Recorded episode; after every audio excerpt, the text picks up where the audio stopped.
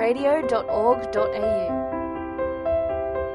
A Minute with Mary, reflecting on the gift of Our Lady with Paul Allard.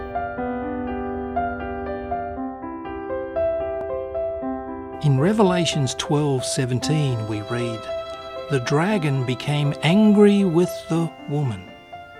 Notice the use of Mary's royal title of woman. The text goes on, "and went off to wage war against the rest of her offspring." Now we know that Mary only gave birth to Jesus.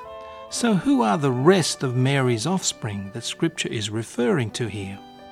Well, the very next line of the text tells us those who keep God's commandments and bear witness to Jesus. So, in other words, Scripture is saying that all who keep God's commandments and bear witness to Jesus are children of Mary.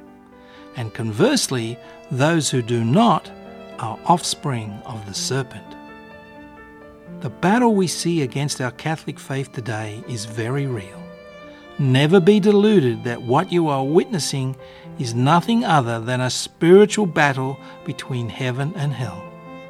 Those who deny the existence of Satan have already lost their battle. There is absolutely no doubt of the outcome of this battle. Be assured the Word of God is final and it has already been decided.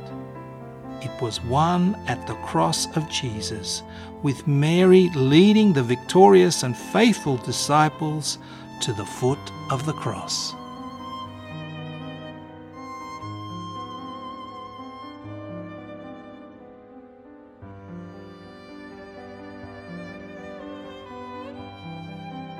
I'm Paul Ellard, and you've been listening to A Minute with Mary.